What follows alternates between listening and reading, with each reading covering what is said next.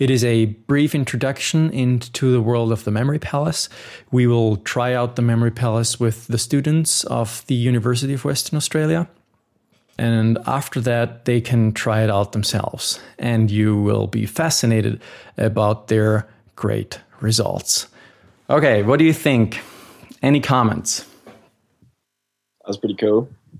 Pardon? I, That was really cool. Never seen someone do that before. Even with a bad memory like I have, right?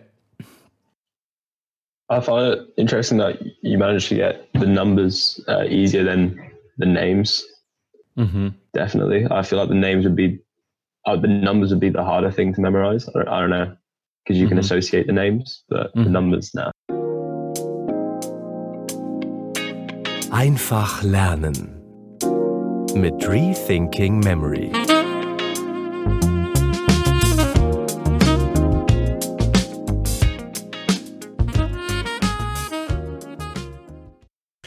As you know, we at the Schneller Lernen podcast also have English guests that we invite to have certain talks about mm, topics of neuroscience that pertain to speed memory and speed learning.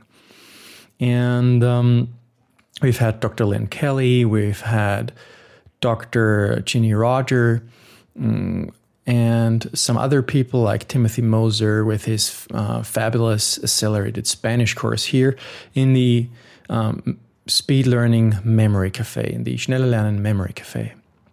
And today, I am glad to announce to you that I've become a guest lecturer at the University of Western Australia.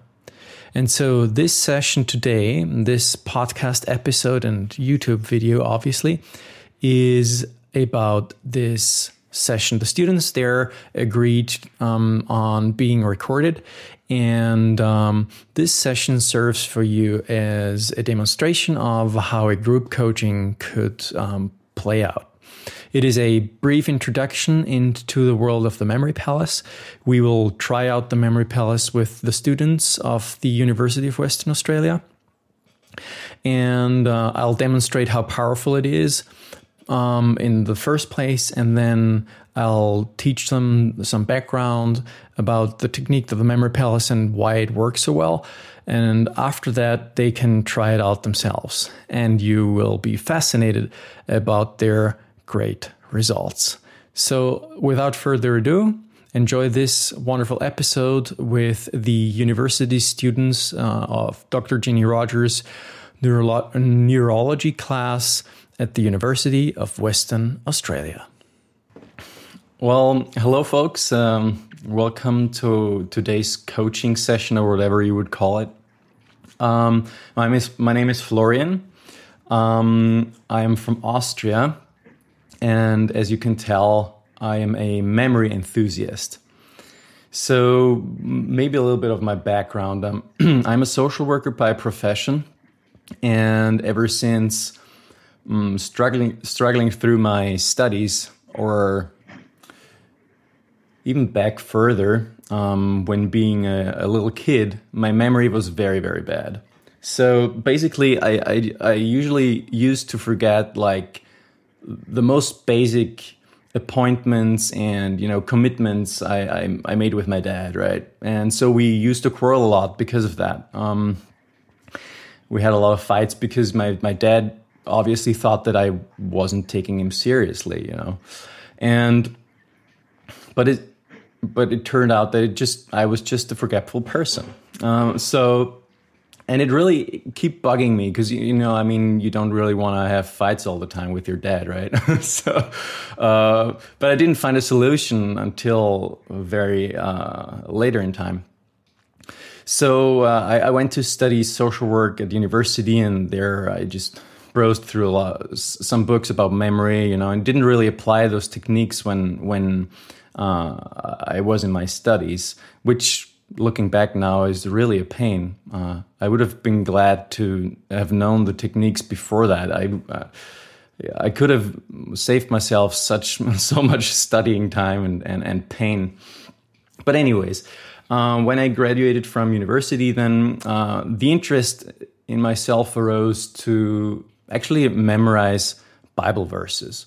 So, uh, and I was like, you know, there was one time in my studies when I I memorized the half of the book of Romans. It, has like 16 chapters, so I memorized eight chapters of it. Um, and I did that in the sitting of a year. I was like, hmm.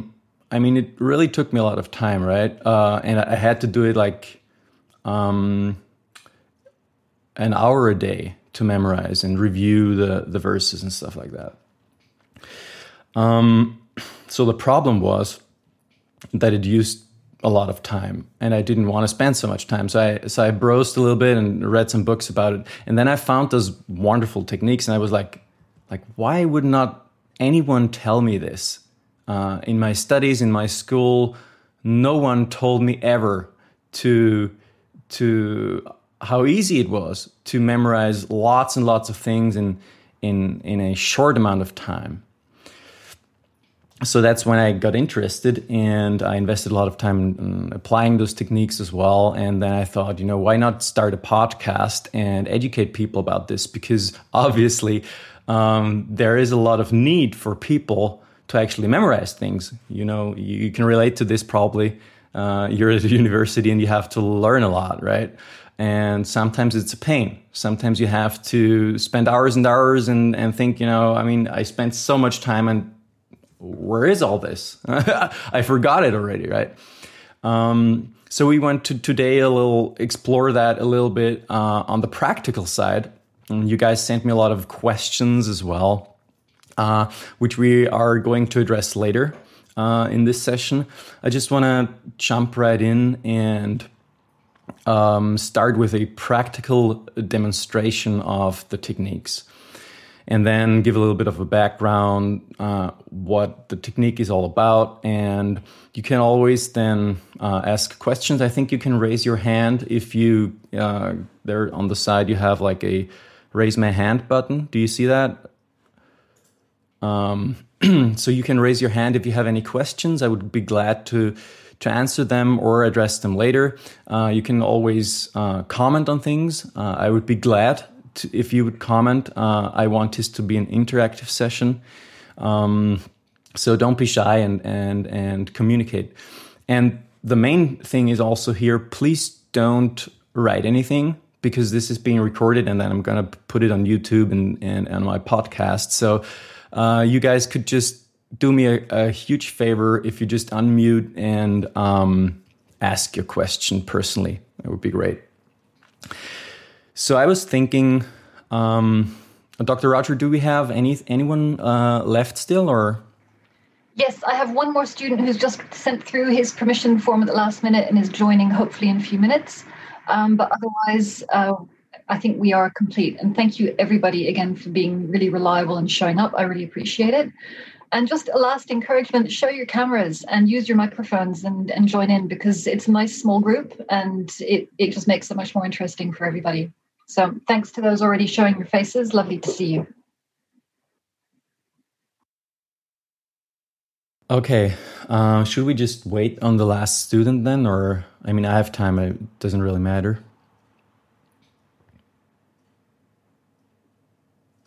What do you think? Dr. Roger?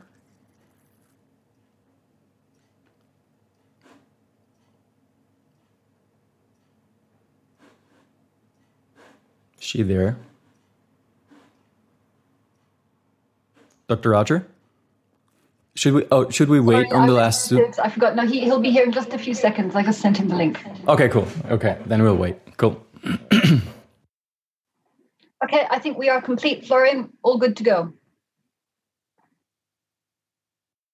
All right. So, who of you knows um, all the American presidents by heart? You can raise your hand. Okay. Have you ever attempted to memorize the American presidents? Well, nobody really has, right? Like, why would you? um, so, what do you think? Uh, let's let's hear some comments here. What do you think? How much time would you need to memorize the um, entire list of the American presidents, starting from George Washington up until the most famous and most awesome president of the United States ever, Donald Trump. You know, uh, I'm just joking a little bit. I'm sorry. um, but anyways, how would you? How much time would you um, would you need to actually memorize it, get it down? What do you think? Wow. W- one hour? No, probably like longer, way longer. Way longer. Okay. Any other comments? What do you think? How much would you? How much time would you need? A few hours. Okay, a few hours. Okay.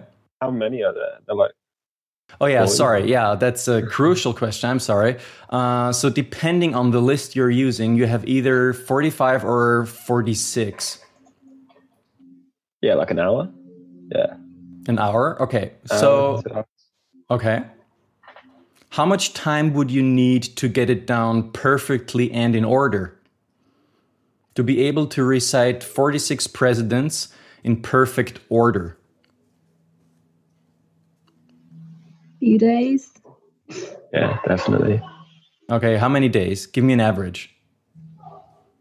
Um, in like a week or so. In a week, okay. Mm-hmm. So, how much time do you think did I need to memorize the presidents? 30 minutes. 30 minutes, okay. Anyone else? 10 minutes. 10 minutes, okay. Anyone else?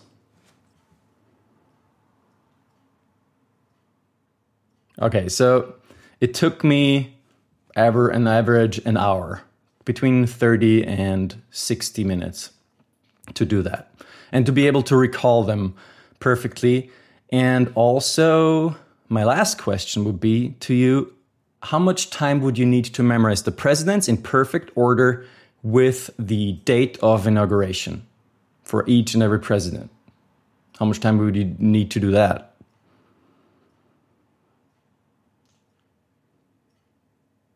Michael, what do you think? How much time would you need?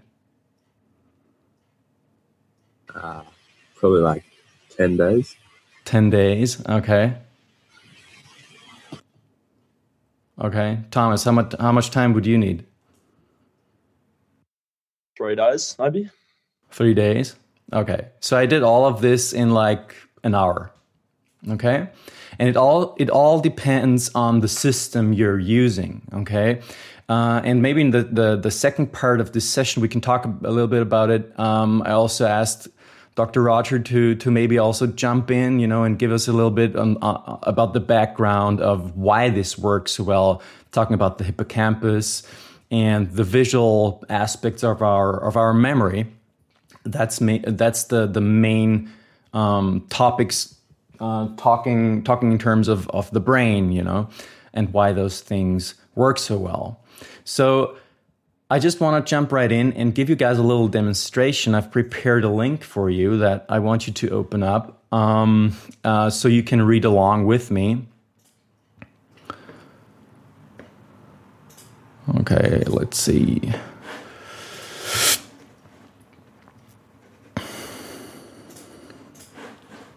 Where can I put this? Here.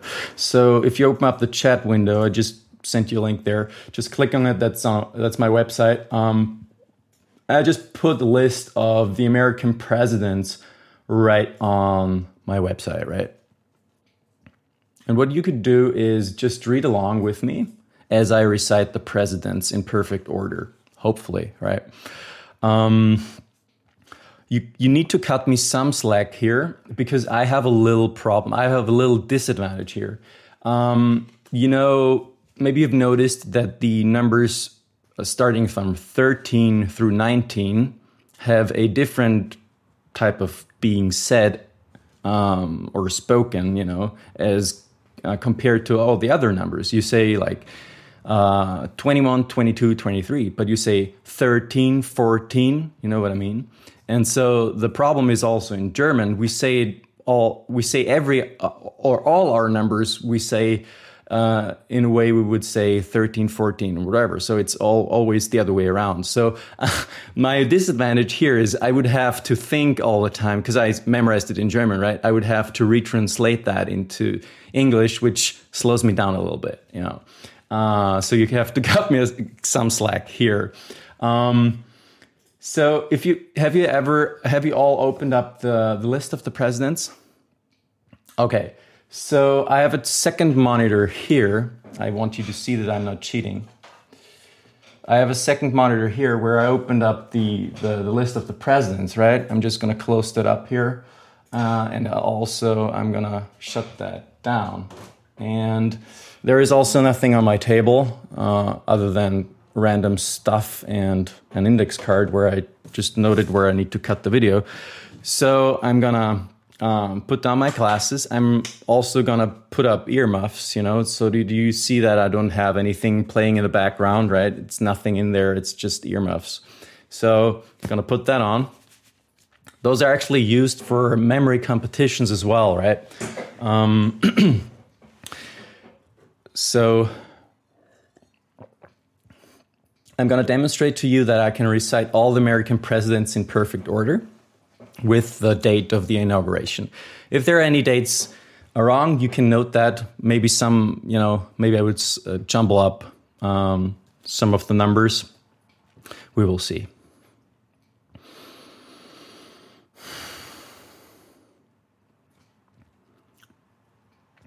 Seventeen eighty nine, Washington. Seventeen ninety seven, Adams. Eighteen oh one, Jefferson. 1809 Madison, 1817 Monroe, 1825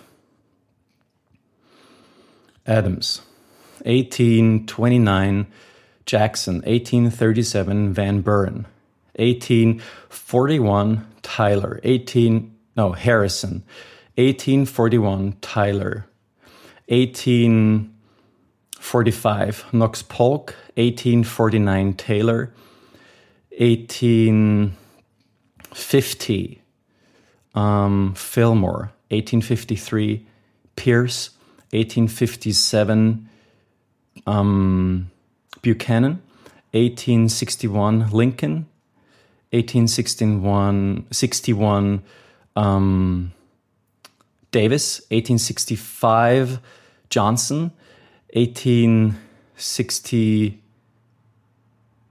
1869 Hayes, 1881 Garfield, 1881 Arthur, 1885 Cleveland, 1889 Harrison, 1893 um, 1893 Cleveland, 1897 McKinley, 1901 Roosevelt. Okay, so that was the first part of the of the list. Now let's see if I could do the rest of it in reverse order, okay? So I'm also I'm also gonna put my my hand uh, on my eyes so that you can see I'm not really doing anything here, just all all in my memory. Okay, so um, we're going to do this in reverse order. So starting from Donald Trump, you can scroll down and read along. 2017, Donald Trump. 2009, Obama. 2001, Bush. 1993, Clinton. 1989, Bush. 1981, Reagan. 1977, Carter. 1974, Ford. 1969, Nixon. 1965, Johnson. 1961, um,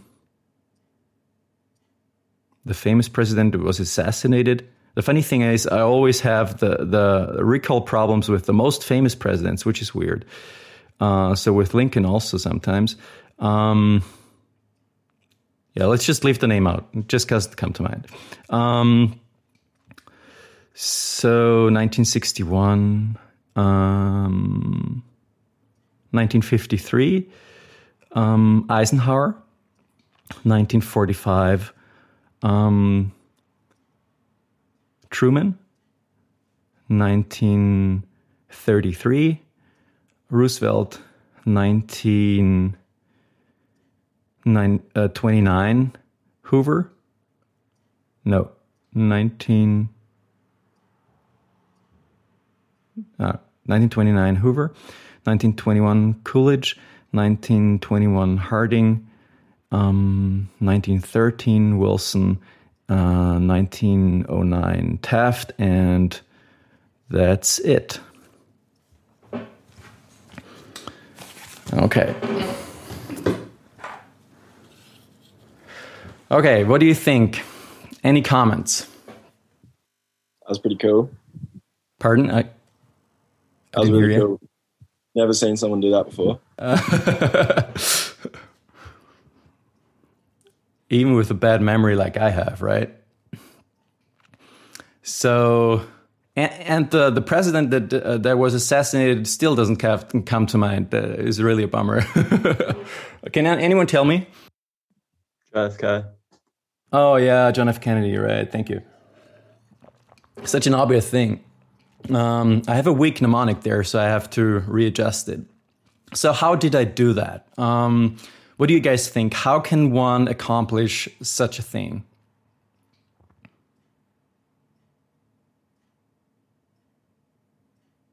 Does anyone have any idea on how to do this?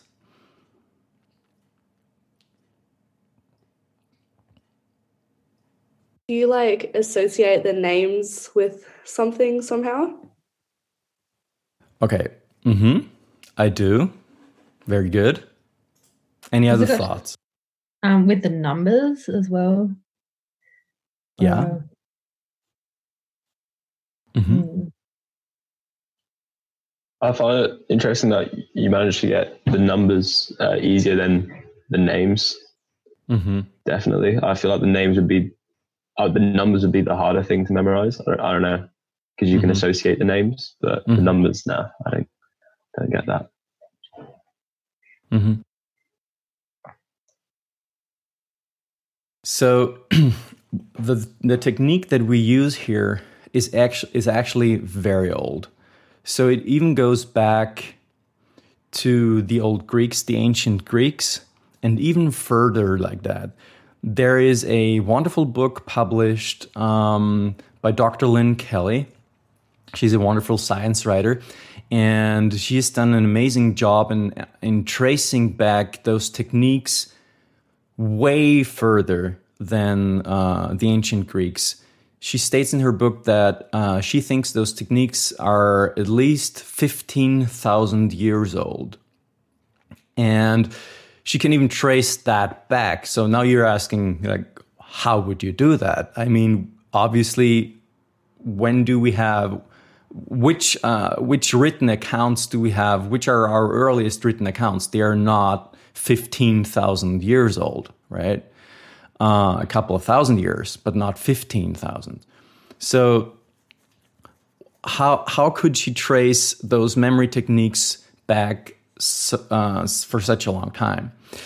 Well, it turns out she talked to Australian Aboriginal people and found that they had, um, as an oral culture, they um, memorized vast amount of you know the flora and the the fauna. I don't know if that's the proper English uh, English term, you know.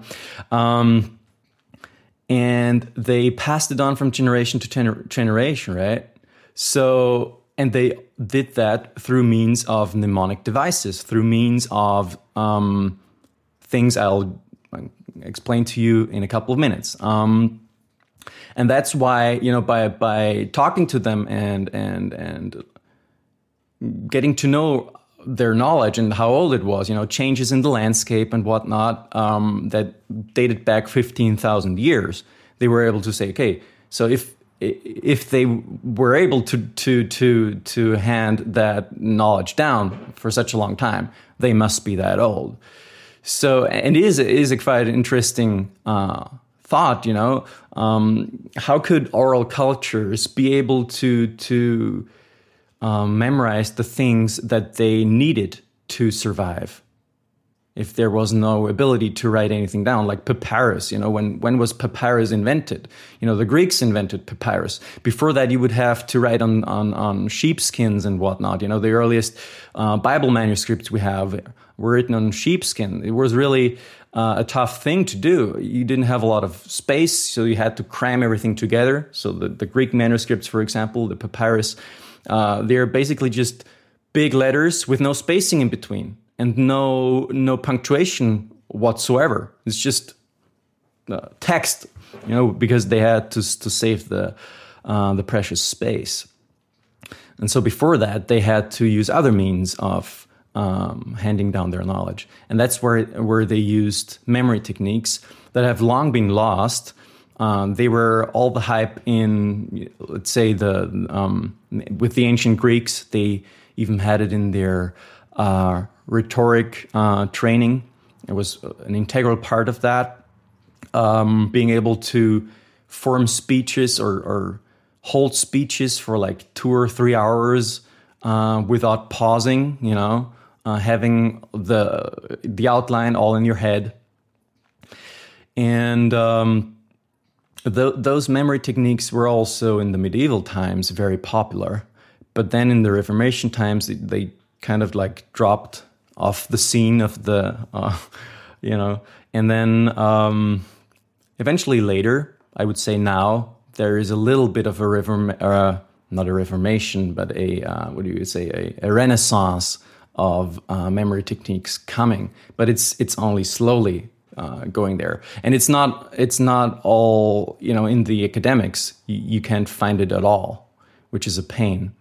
So now you might say, okay, so no, enough with the theory. How does it work? So okay, I'm gonna I'm gonna I'm gonna show you how it works, and then we'll try it out ourselves, so we can see uh, in action how it works and how you could apply it to your memory projects to your learning projects it's cool like that would would be the coolest thing if we could uh, uh, if i could if i could accomplish one goal with this session with you, it would be to get you hooked on the idea of memorizing your university stuff with those techniques to save you a lot of time and a lot of pain and to be able to um, go to a test for example you know neuroscience test you know dr roger is mean and gives you a very very very tough neuroscience test and you're like are sweating there and like, oh how was that the neuro the the the hippocampus. What was that? The hippo? Like that's the, it's isn't that an animal? Oh no.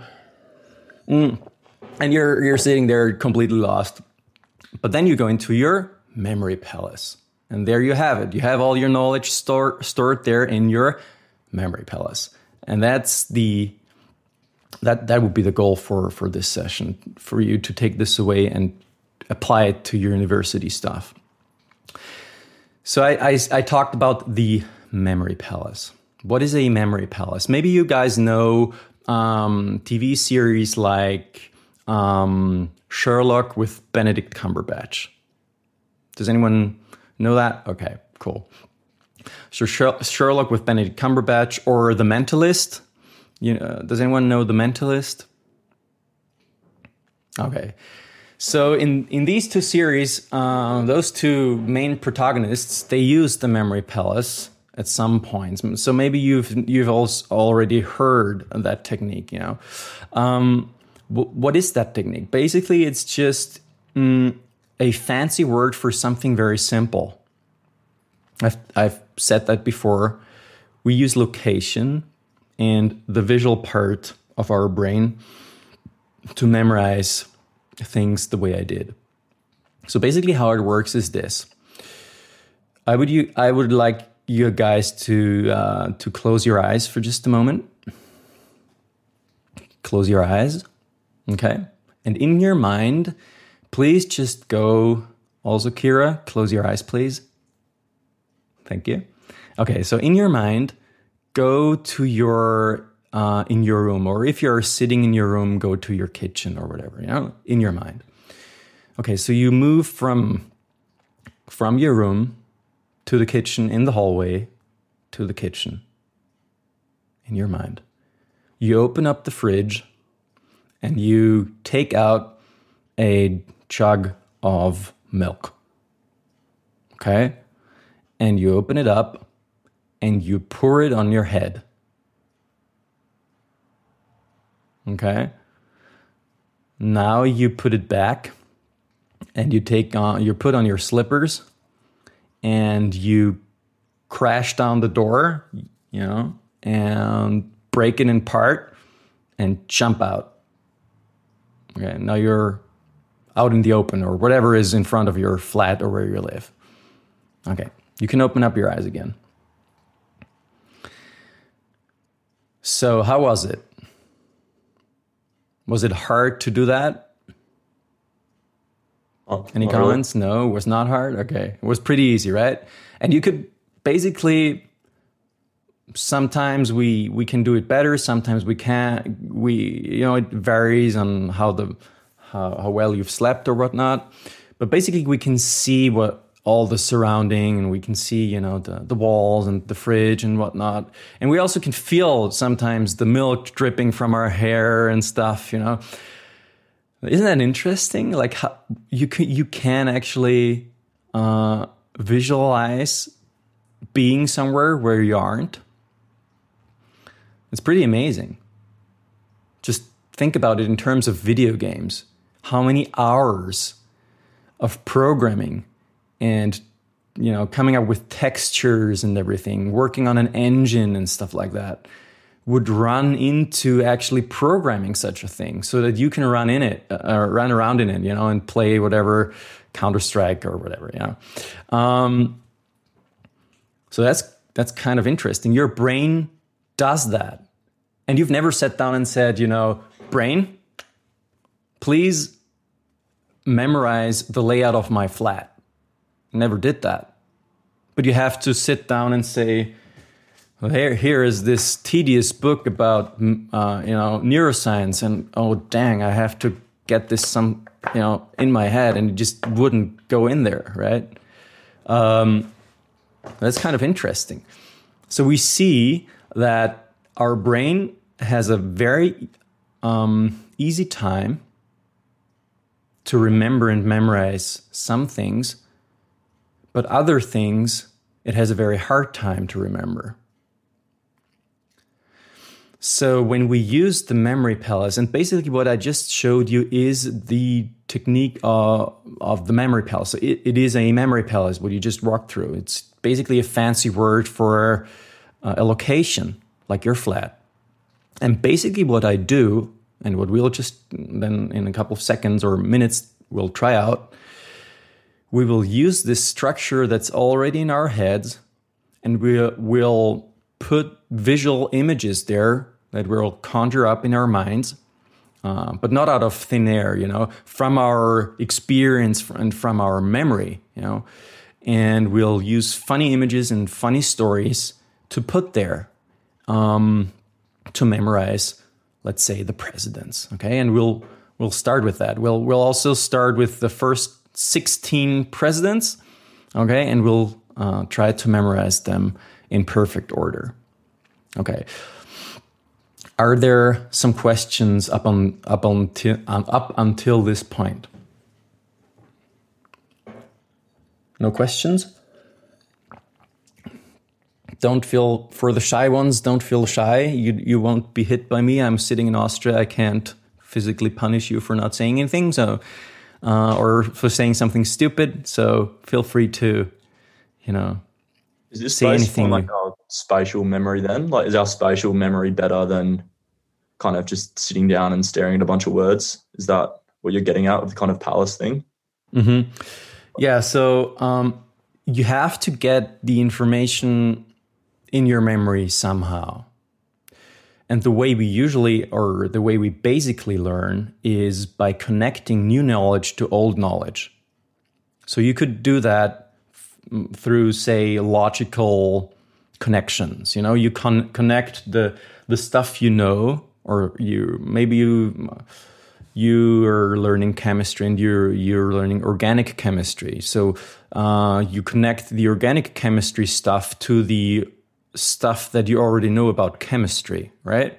And so that helps you to actually learn new things, right? We there is no real way on learning uh, new things without connecting it to uh, already uh, knowledge you already have. So you could do that either through logical connections, you know, building chunks of logical uh, things that you bind together and thinking about it. Or you could also do that through visual cues and spatial um, if you if you're putting it into a memory palace. Okay. Um, and so the question would would be which technique works better for which um, you know thing I would have to memorize, right?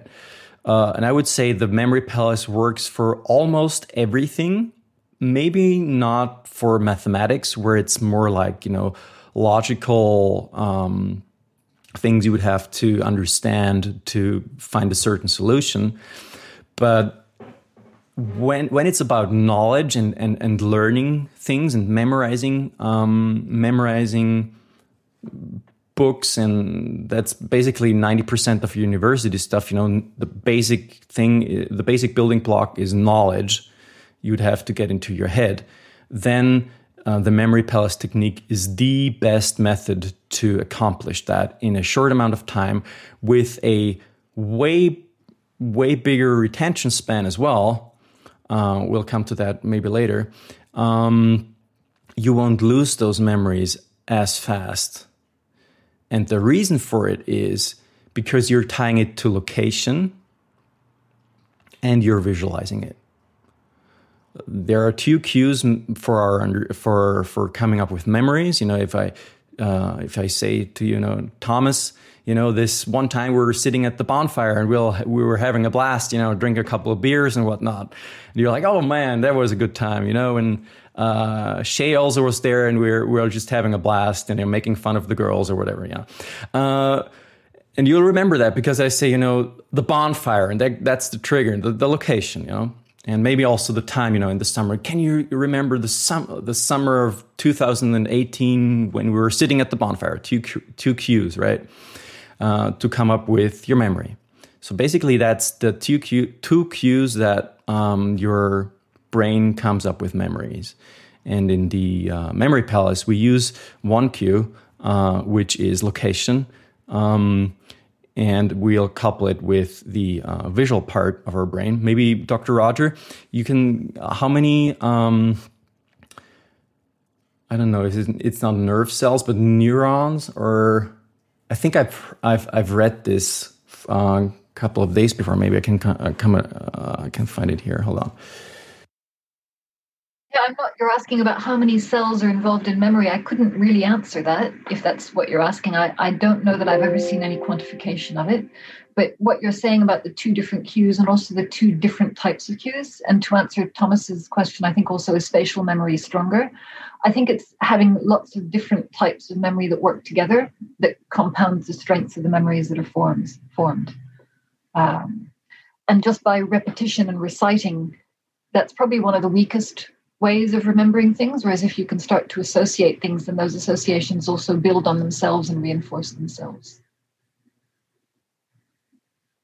So the basic idea, I think you get the basic idea. Okay, so spatial if spatial memory is very strong and also the visual memory is also very strong so so we use that to to memorize um, vast amounts of information in a short period of time and I think we'll just jump in right there and try it out. and um, after that, I think we'll open up the session to you know have it like kind of like an open Q and A session where you can ask us questions. So, um, open up the list of the American presidents I I uh, sent you already. Okay. Have you all opened it up? Okay. So we will start with only the last names. So for memorizing the numbers, you would obviously need a a number system. It's called the major system, and it basically turns um, numbers into objects. Okay, so for 89, I have a honeycomb. For 97, I have a hockey puck. For 09, I have a can't find the English word right now.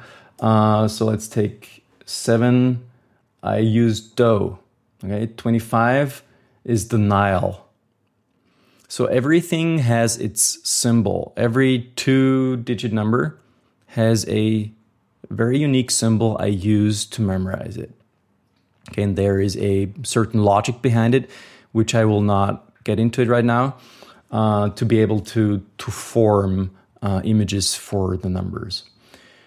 And since that takes a little time to get down and get used to it, we'll just leave the numbers out. I can I can send you resources after that, sort of like having a little uh, memory kit if you want uh, after the session if you're interested, um, so that you can basically memorize everything that you uh, you will um, see in your university.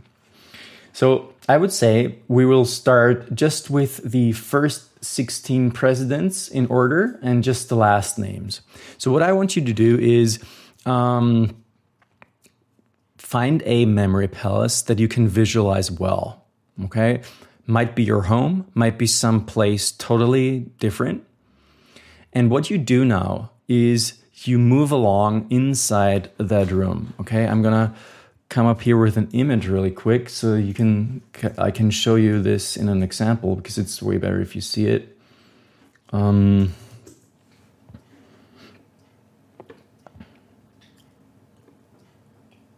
okay, this is my favorite one. Let's just use it like this. So, oh, I can't I can't share my my computer screen. Can you maybe?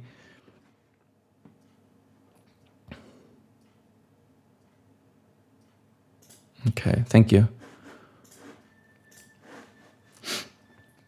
Okay, so here you can see uh, a couple of houses. So what you would do, you could also use that exterior, uh, but I would advise you to start with an interior because it's way more um, cooled down, may, way more quieter. There is no not a lot of visual noise inside. Maybe if you're an untidy person, then it's not a good thing. Um, visual noise in your memory palace is not a good thing. So you would want to come up with a memory palace that has, you know, is tidy and stuff. So interiors tend to be way tidier than, you know, shopping malls, for example. Shopping mall would be a painful place to memorize, even though they might be big, you know, but lots of people will just ruin your memory experience. So what you would do is basically you would move from here. Can you all see my mouse pointer? Okay. So here from the window, for example, that would be the first place to put some weird image. Let's say we start with George Washington. Okay, so I would I would have a washing machine here rumbling about, you know, and doing its thing, um, and then I would move to the next point. So you would want to really have a a mm, a route through your memory palace that is like a smooth one. So don't cross any routes you have, you know, just go a smooth route through your memory palace, use the space, don't cross it, and move out of it. You know, it's basically how you do it. So we start here, for example, and then you move over here. Here, here memorize, visualize something. Here you visualize something. Here, here, here maybe. And you move over here to the stairs and stuff like that. So, so this way, okay? I'm to close this up again and uh, you'll do it in your own memory palace. So just think really, it needs to be a consecutive route. Don't jump around. That's key point to to being able to um, recite it in order and also to go back. That's what I did. You know, go go from Donald Trump all the way to Taft back in time. If you jump around, you can't do that. Florian, sorry, I can't put up my hand because I'm I'm one of the hosts, so Mhm. I, I apologize for interrupting. I see it. Yeah. Can I, can I ask you if um, does it have to be a, a familiar place? Like, should it be my own home, or is it Mhm. okay to use an imaginary home or a home I've seen in a video? Or Mhm. That's an excellent question. Um, so I would say start with a familiar home because there are so many memories in your mind. You wouldn't have to lose so much uh, energy on visualizing it. There are people who are constructing their own virtual memory palaces, um, but it it uses a lot of energy, and you and the downside of it is that you don't um, only need to review the contents you put in, but you also need to review the memory palace because it's an artificial structure, so you won't lose it, right? Um, but physical structures tend to be because they have so many, you have so many memories of it uh, in your mind, uh, tend to be the first um, thing to go to. Okay. So find a place. Does everyone who has who didn't find a place, who has trouble finding a uh, a place you can use as a memory palace? Everyone okay? Okay, great. So what I want you to do next is just go through it a little, like I, I like I told you in the uh, showed you in the picture, and walk through it, and um, just look at the spots where you will put uh, your memory images. Okay form a a route through your memory palace.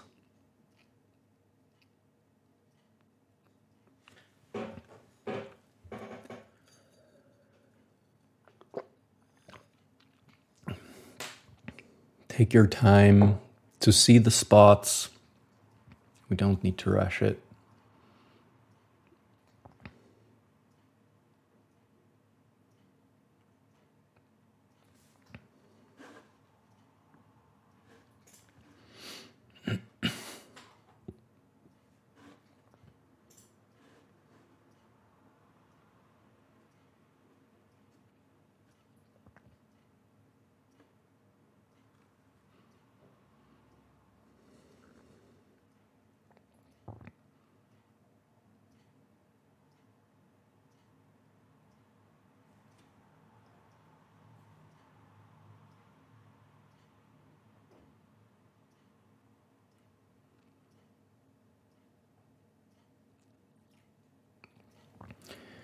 And we need 16 of those spots.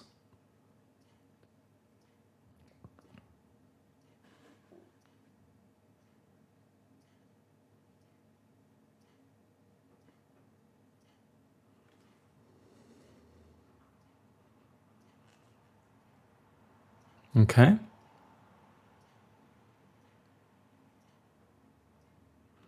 If you have one or two spots you can't visualize because either you you're saying "Hmm, was there a sink or was there uh, the drawer or something? I can't remember. Just jump over it find something you know for sure.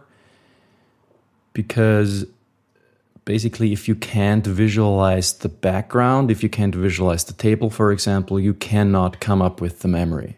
So the the the memory palace spot needs to be clearly visible. Okay? Great.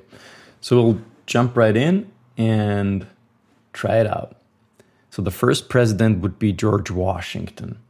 I would suggest to either put a washing machine there or maybe the white house.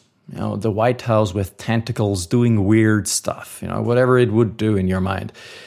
The key the key point here is not to make it boring the key point here is to make it as weird as possible and as unnatural as possible so that your memory goes like, what? That doesn't make any sense. I'm not going to forget this. Okay? Washington. So on the next spot, right next to it, would be Adams. And you can you can you know come up with a, maybe you know a guy who's called Adams or Adam, or you could come up with a you know those medieval paintings with Adam and Eve on it, naked guy with a fig uh, leaf in his private part. You could visualize that and uh, make him do weird things. Whatever, wherever he is. Maybe he's doing a salto or maybe he's doing, I don't know, workout in nakedness. whatever. It's just in your mind, so you don't have to, you know, don't have to tell anyone. If you're if you don't feel comfortable with nakedness in your mind, you can just do something other than that's weird, which is a little bit more appropriate. Appropriate, okay? Okay. Can we move on to the next one? Take time to visualize it. That's the key point. You need to visualize it. If you don't put in the time to visualize it, it won't stick. Okay. So the next one would be Madison. I don't know if I've Googled it. Um, do you guys know Madison beer? Madison beer. It's uh, okay. Jefferson. The next one's Jefferson, Florian. Oh, did I jump over Jefferson? Oh, yes. Thank you. Don't make us go wrong. I'll never forget it. oh, yes, that's true. it's true. That, that would be a good question. What would we do if something goes wrong in our because that will, you know? What what are you going to do because it will stick, right? That's maybe a question for later, so we'll save it for later. Okay, so Jefferson. Um, you know the guy who invented the light bulb? Okay, Jefferson, pretty cool guy. Um, maybe we can just uh, come up with a light bulb, you know, with legs and stuff, and uh, I don't know, it's glowing, or maybe it's you know uh, not glowing anymore because it burned out, uh, and it's lying there all exhausted because it burned out. You know, um, Jefferson. If you, have a friend, I use Jeffrey for example. I have a friend who's called Jeffrey, um, so I use Jeffrey. Okay. Next one would be Madison. So you could, Rena, you could use Madison beer, or uh, the is maybe who might not know her. You just use a, a mad girl who's going totally insane with madness, you know, ripping out her hair and whatnot. It just needs to be a little action in there. That's the the whole point of it. Okay. Then the next one would be Monroe. Okay, and we'll visualize the famous Marilyn Monroe, the beautiful woman, you know, with her famous famous picture with the uh, the the air vent blowing up her skirt. You know, everyone knows that. So we'll just visualize Marilyn Monroe uh, with her blowing skirt, wherever it would be right now in your memory palace. It can be on the desk, somewhere on the floor in front of a furniture thing. Okay, just take time to visualize it.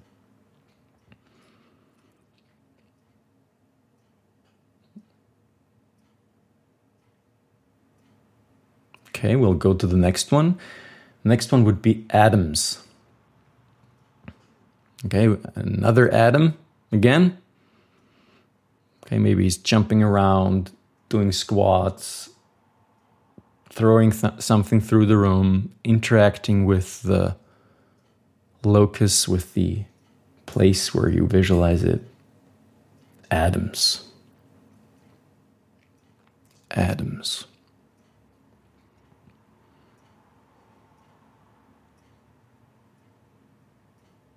Okay. Next one would be Jackson. So you go to your next memory palace spot and you see Michael Jackson doing his weird crotch thing there. Okay? Yelling out his famous, you know, whatever he does or did.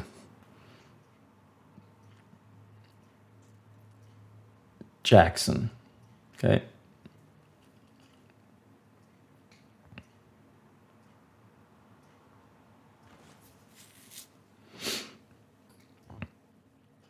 Okay, we move on to the next one. Next one is Van Buren. Okay, so we see a van there, a burning van. Van Buren.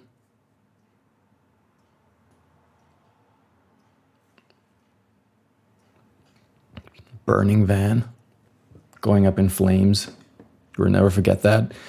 Um, try also to feel the warmth of the fire, hear the crackling sound of it, maybe an explosion, you know, like those Hollywood explosions that never happen in real life.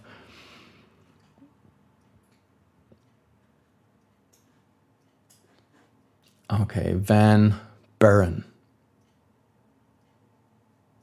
Okay. Go to your next memory palace spot, and there you'll visualize Harrison. So, what would you would you use for Harrison? You could use your own images. I'm just gonna give you the what I came up with. I use Harrison Ford. Okay, in his Star Wars outfit with the leather, leather jacket. I use that one. Ford. Uh, uh, sorry, Harrison. Harrison. You can make him hairy also, so that you know that it's not President Ford, because that comes way later. But Harrison, okay? Make the, the visual cue, add some detail to make it more um, precise.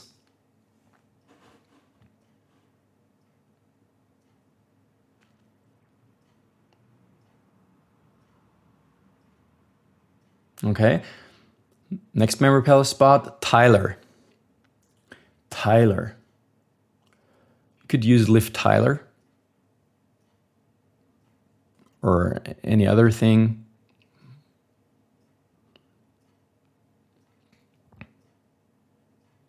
Maybe some lumberjack chopping wood, you know, coming up with or tiles. That would be a very far fetched thing, but your mind wouldn't care. If it brings you back the memory, it's good. Tyler. Tyler. Okay. I, I'll amp up the speed a little bit and we'll see what comes out. Okay. So we'll move on to the next one. And now it's your turn. Okay. Um, Knox Polk. What would you come up with? Knox Polk.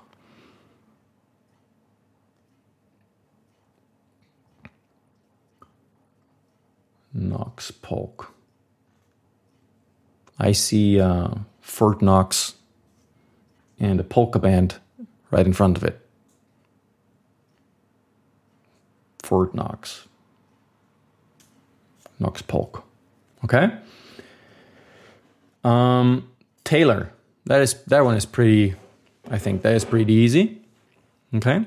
Taylor. Put it on the next memory palace spot. Taylor. Okay. So now we we stop here for just a moment. We go back to our first memory palace location and we visualize the president again. Just go through all the presidents really quick and strengthen the image you just put, put there. Because your short term memory will be unforgiving if you don't do that. all the presidents, just reinforce them. If there is one you can't really visualize, look at the list and make the image stronger.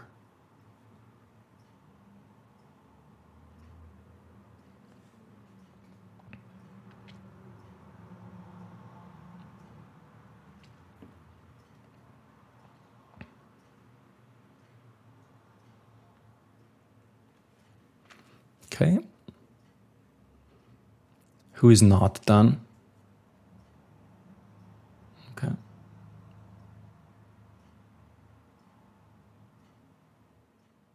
Okay, good. Um, so we started Taylor again, and then we have Fillmore. Now it's your turn. What would you come up with? Fillmore.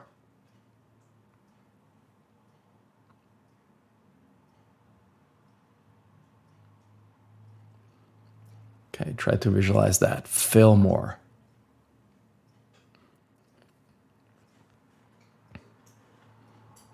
Just a quick cue. I use a fat friend who wants to fill his belly more and more. Didn't tell him though.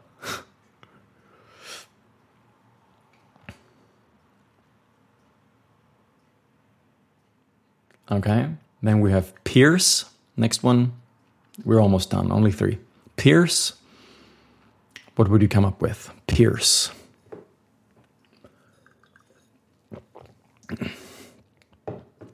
Okay. Buchanan. That is a tough one. Is it? Buchanan. Hmm. So I used to watch Baywatch a lot as when I was a kid. So I use Mitch Buchanan. I don't even know if you know that guy. um, David Hasselhoff as Mitch Buchanan in Baywatch. Okay. Um, what would we do if we don't really know uh, Mitch Buchanan? We could use something that's a little bit more far fetched. That would be something, someone puking in a can. Buchanan. Or puking in a cannon. Puking in a cannon. Okay, something that rhymes with it.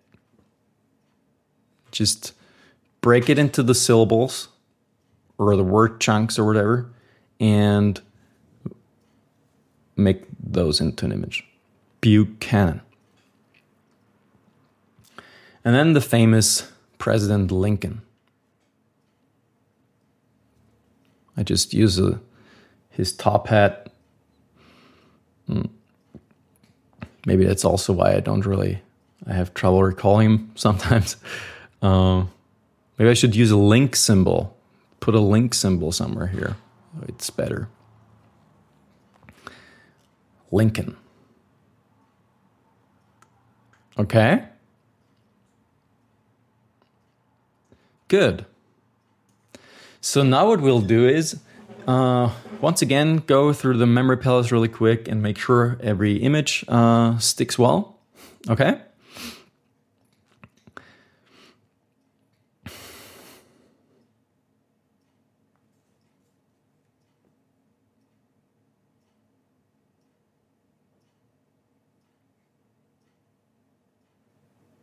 Also, try saying the, the presidents in your mind.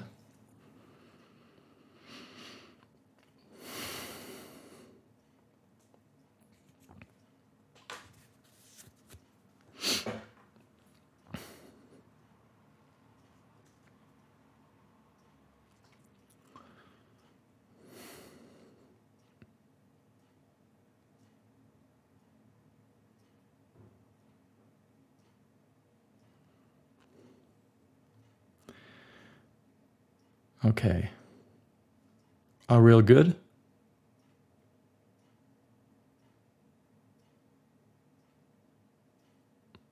Okay. So here's the thing. We will not write it down right now. We will have the Q&A session right now and see however however long it takes and after that write down what's left in your memory.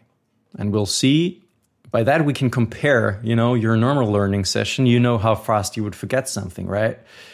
Um, letting the forgetting uh, process kick in a little or will it? That's the that, that's the question right? Will it or will it not?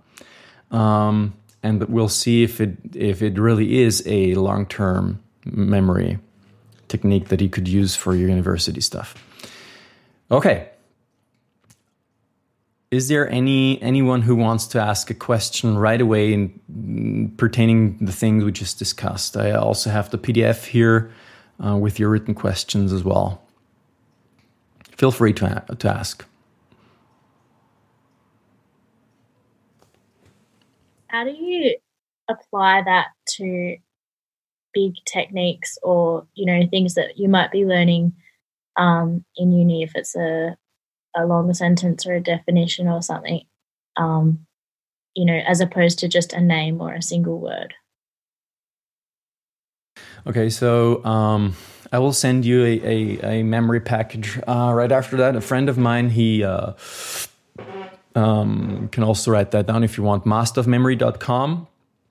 Um, he does the same thing uh, as I do. We actually work together. I uh, we're we're working on a video course to teach the uh, the techniques to to each and everyone. I'm doing the German version. He's doing the English one. Uh, and he has a lot of resources uh, also on specific questions. Um, and I cannot give you the uh, the memory course because obviously I'm just you know trying to to reach German speaking people. But you could use his his stuff. It's basically the same. Um, so what you would do is you, you, you could start with the um, speed learning starter guide. I think he calls it a little bit different. Uh, and in lesson five, um, you'll learn how to to apply this to definitions. For example, what we you know, what would you what you would do is basically you you use the same technique, but but you you um if you have a sentence, for example, you you have different words that are uh, that stick out a little bit more, right? Um, let's say let's come up with a, uh, a definition. Like see what Wikipedia says. Wikipedia. Give me an idea on, on which definition you want to memorize. Anything. Any topic.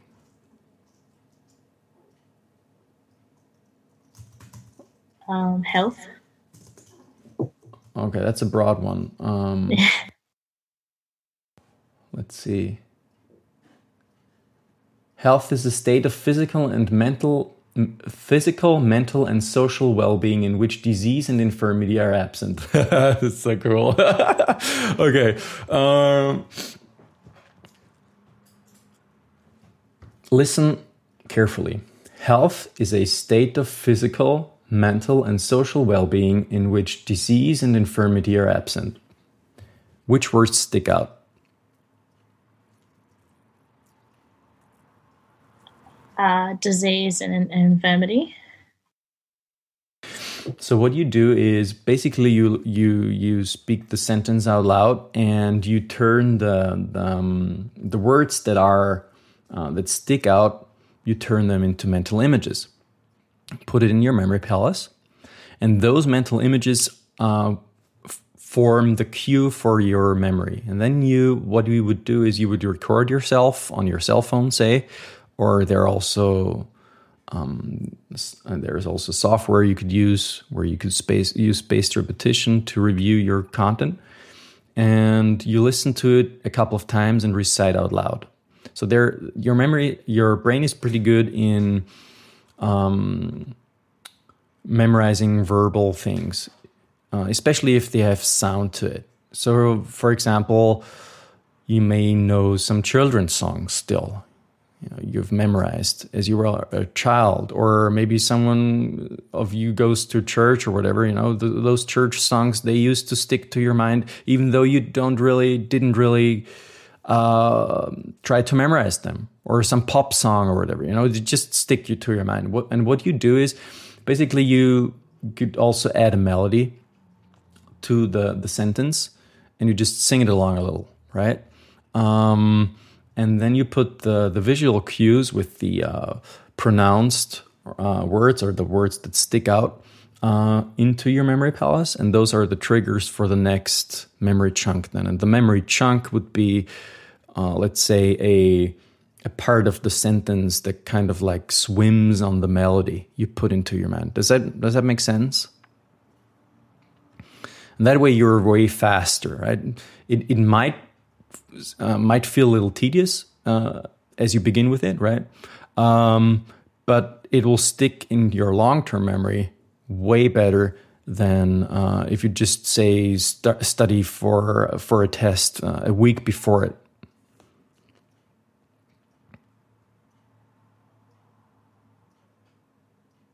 Any other questions? Don't be shy, please. Do you think this would be an effective way to learn new languages as well? Because often learning new languages is a lot about just like repeating it, repeating words and kind of phrases and stuff. Well, I feel like uh-huh. it would be hard to apply to the memory palace.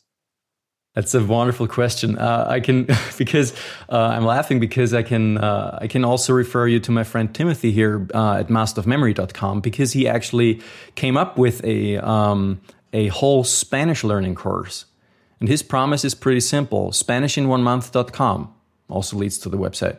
SpanishinOneMonth.com. And the, the goal of it is either you learn to, to speak Spanish at a native speaker level, B2, that's the Euro class classification of um, C2, I think, is the top level that would be Australian native speaking uh, uh, would be the the top level one, and uh, his promise is to learn B two uh, within one month, to be able to speak like a native speaker in one month.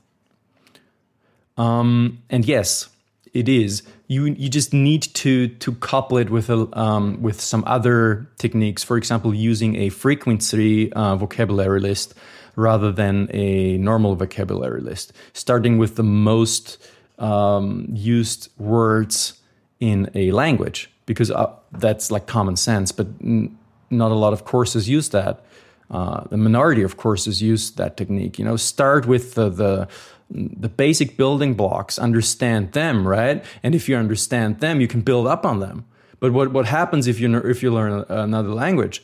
they give you words like colors and kitchen appliances and you're like what the heck am i doing with this you know i mean how, how many times would you talk to someone about a kitchen ladle or whatever like no one would that, do that you know but th- those are the words you would you would uh, learn in the first or second year it's so stupid so you uh, you couple that with other techniques and also with spaced repetition and practice speaking with a native speaker from lesson one on, you know, trying to to work on your accent because you would be conversational, uh, even though it, it might be just sentences like "I am, I am it, you are it, you are he" or whatever. But basically, you can in the first lesson try to speak like with the native speaker and then build up on that. And in a couple of weeks you will the learning curve will just increase like insane.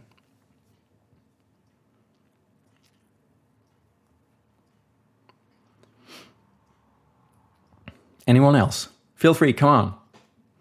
Um did you come up with the term memory palace mm-hmm okay uh, no it, I, I have no idea who came up with it Um, maybe Simonides of Kos, I don't know. Um, he was the the one that were people were referring back to as the root of the memory palace technique before Lynne Kelly published her book about memory um, techniques being way older than Simonides. Um, the story. Like, being called like a memory bank or something. I feel like when I hear Memory Palace, it kind of sounds a bit like fictionalized and like sensationalized. sensationalized. Yes, it is. it is. I don't know. Seems a bit like I don't know. Sounds a bit weird to me.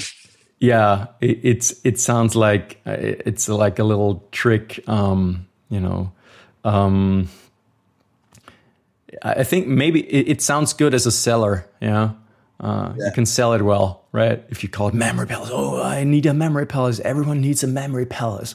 Yeah. If I would just say, you know, know uh, use your memory flat, you would be like, eh. Yeah. Yeah.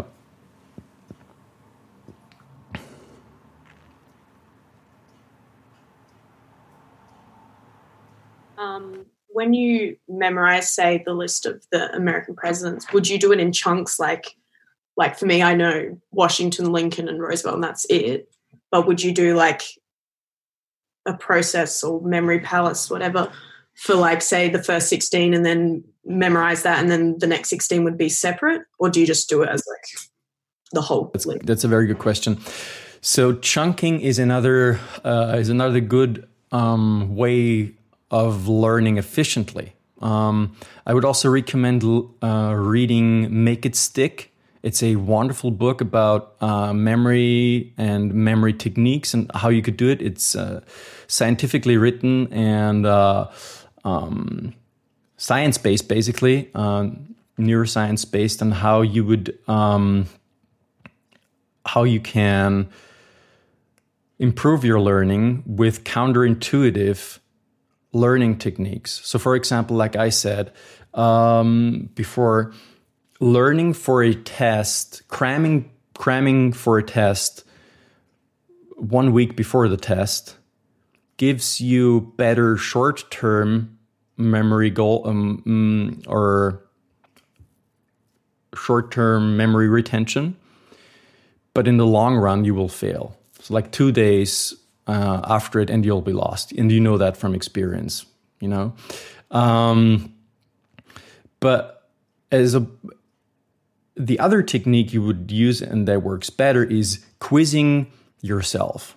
So the problem is lots of students uh, how they learn would be rereading the text.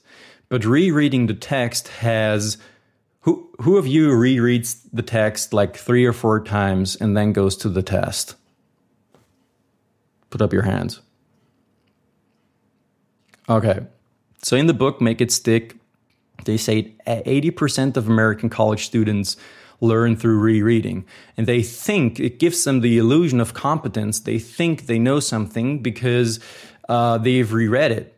But what they actually do is they have not they are not competent in the subject. They just are familiar with uh, familiar familiar. I always pronounce that wrong. Uh, familiar with the subject, right? Um, so the question would be then, what would be a better uh, learning uh, learning experience or a learning technique? What would be, what be what would be a better one? And the better one would be to quiz yourself. Right, quiz yourself a couple of times before you go to the test it will fire up your neurons. You would have to think from your memory. It's pretty pretty obvious if you think about it. You, you know, your memory has to engage itself and kind of think, "Oh, do I know this?" Right? And if it can't produce it, then you you learn by failure. You know, you look it up again and say, ah, "I have to memorize this," and now you've you've actually made an intentional attempt to actually uh, remember it that's also how tests work. You know, if you fail on a test and you look at it and you're like, crap, I how did I get this wrong? And you look at the solution like, oh no, now it's obvious. And now you know it. Um, that's why testing yourself is good. So coming back to your to your question, the an, another um, technique would also be chunking. Um, chunking would be your short-term memory has a memory span of depending on the, the I think the re- most recent science is three to four um, memories, so to say. Um, some say seven. I've learned seven plus, uh, minus two things. Um, so if you, we can do an experiment here as well. If you um, memorize, sit down and memorize, say, a list of vocabulary, okay? You memorize that, you sit down, um, and don't use the memory palace. What happens is you lose everything that goes beyond seven words. You will lose everything. So, sitting down and learning 20 or 30 new words in one sitting is just a waste of time because your short term memory can't process it. It would be way better to form chunks to be able to to memorize more efficiently. So you so let's say you sit down and, and learn seven words, then you may take a break of 10 or 20 minutes, do something else. You can learn something as you can learn grammar or chemistry or whatever you would, uh, would have to learn. But you leave the uh, vocabulary alone. Then you review it after the 10, 20 minute break, and then you learn another chunk of seven, um, seven words. Serves you way better. When you can chunk it even topically, it's even better as well because, hello, doggy. um, so if you if you can chunk it topically, it even serves the short term memory even better. So to answer your question, with the memory palace, you won't have to do that. Um, if you don't use a memory palace, use chunking, even topically, or um, or just uh, within the range of seven words or whatever. Um, the limit with the memory palace is basically, and that's also the the reason why I let you do it the way I did it. Um, what is basically after 10 minutes the your short-term memory tends to fade okay so you need to and, and i don't even stop myself when memorizing i feel it i kind of feel when my uh, memory palace images fade away and then that's my brain telling me, okay, Florian, you need to go back and review it all just once, and then it sticks. It sticks way. It sticks for one week, and if you review it a week later, then it sticks for sticks for two weeks, and then for one month. So, it, you know, the retention span doubles. Uh, and that's the beauty of the memory palace as well. That the uh, retention span uh, after each review really doubles. Did that answer your question? I know I did a little. Uh, I talked about more, but okay.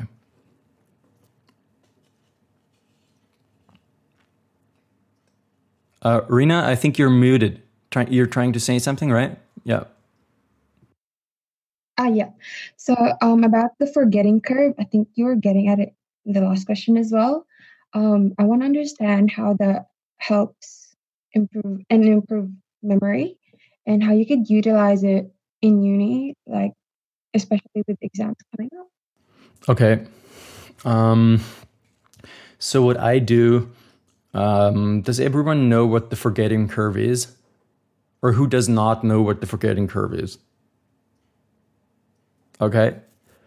Okay, so um, there was a guy by the name of uh, Hermann Ebbinghaus, a German uh, was it a, a, German psychologist? I think. I think he was a psychologist. Yeah, there was a German psychologist who pioneered the experimental study of memory and and is known for his discovery of the forgetting curve and the spacing effect. So basically, what he do, did was uh, here we go. There is the okay. So I'm going to share this with you. So here is the uh, forgetting curve according to Ebbinghaus. So what he said is basically if you learn something, he, he did it with uh, random vocabulary, gibberish vocabulary actually. Uh, and he tried to memorize it and then reviewed himself and, and, and uh, noted how much he forgot till then the next day, for example. So you can see the, the forgetting curve in one day is pretty steep, uh, 50%. And then if you don't review it, uh, it'll gradually fade away almost to zero um, six days later. If you don't use mnemonics, and that's the key thing here. If you don't use mnemonics like we did, it will fade away. Um, but I have had people in my in my workshops um, that were that attended a workshop two years before um, attending it again.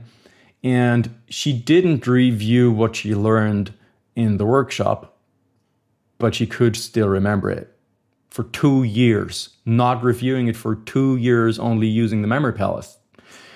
So, here with the forgetting cur- curve, you see how much you forget if you don't use mnemonics and if you learn in a traditional way. And so, what, what Ebbinghaus came up with, he was saying, okay, so what do I need to do then to kind of like uh, counteract that uh, forgetting effect? So what he did is doing a review after the first day, second day, and whatever, and then you can see how the you know the forgetting kicks in. It, it's not that steep anymore. Still, it, it it it flattens out, or it gets better and better after each review. Right, the forgetting uh, is not that severe if you review. But the problem here as well is he did not use mnemonics. He just you know through rote learning.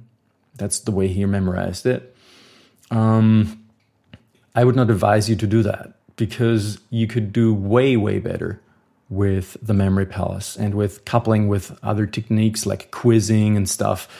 You could do way better and save yourself so much trouble and time uh, at the university. Did that did that answer your question, or is there anything left? You can feel free to re-ask ask again. it's Good. Okay.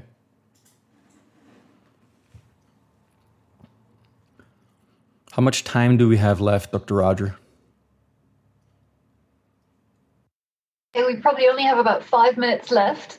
So cool. it might be a good time to review our lists. Yes. Okay. Let's see. Uh, I want you guys to put out uh, to pull out a sheet of paper.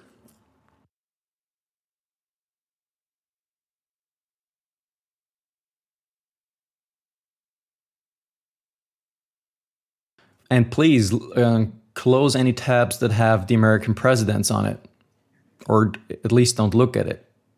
Don't trick yourself. You know, you, you want to find out how your how amazing your brain works. Don't miss out on that one.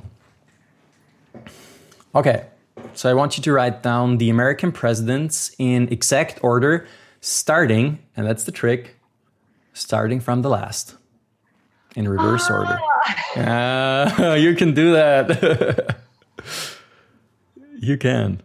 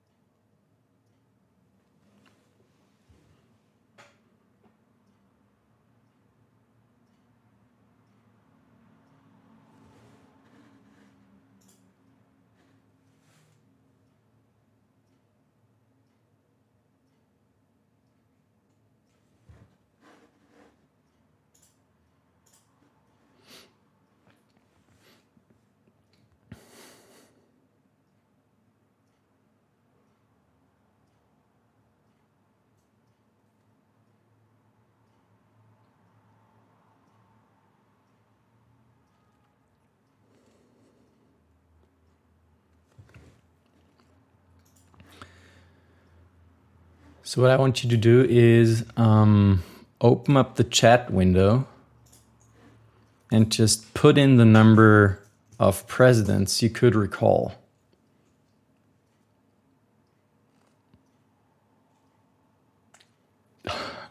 Sixteen, sixteen, sixteen, fifteen, sixteen.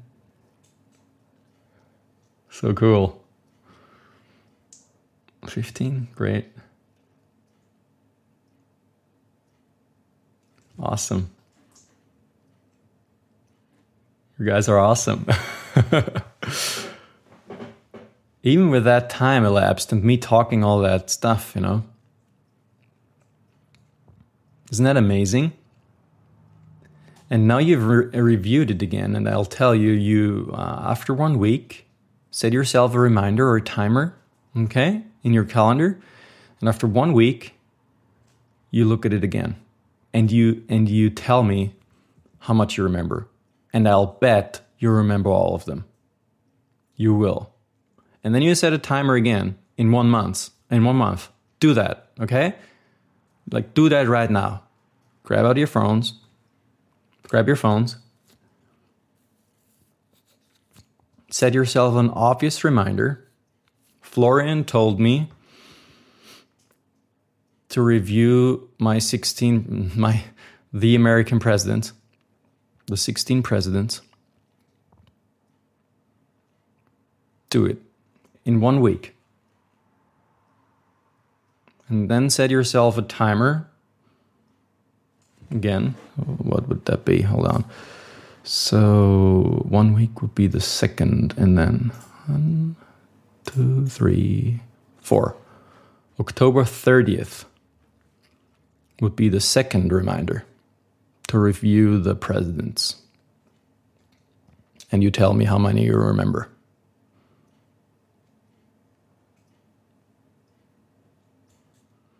And I'll bet it'll be almost every every president.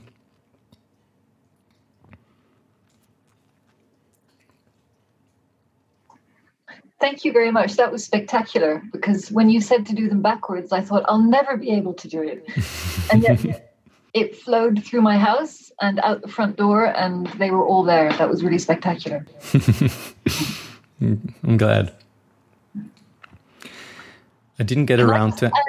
Can I just hmm? add on to what, what you've been saying? Because your your session fits in beautifully with Lynne Kelly, who spoke to a different group of students earlier this week. And I recommend to all of you to watch Lynne Kelly's session as well, because she describes how you can then start, now that we've got a memory, we've all got our own memory palace with washing machines and Michael Jackson and Marilyn Monroe and, you know, fish and whatever you've put in your memory palaces, you can start to layer information on top of that and add more and more detail and um, you know information of any kind into that memory palace. So, Florian, you've laid a great foundation. I'm going to. Try, I always say this every year, but I am going to try and use it. Thank you very much. It's really cool. I very much appreciate it. It was really fun um, with you guys. I hope you enjoyed it. Um, and you would do well, you would not do me a favor. I would be happy. I, I think I, you would do yourself a favor if you would jump on the, the bandwagon and really, you know, try to apply those techniques to your university stuff and see what you're going to be able to accomplish um, with your life. Cool. Yeah. I will send you the links uh, to some material you can you can study right after that. To Master of Memory, also there is a podcast with lots and lots of answered questions pertaining to particular um, learning topics, and I'll also give you my contact uh, address. You can write me whenever you want. I'm I'm glad to answer your questions. Thank you so much, Florian. I really appreciate your time, and thanks everybody for joining in. And um, here's a challenge to you: learn the next 16 presidents over the next few weeks.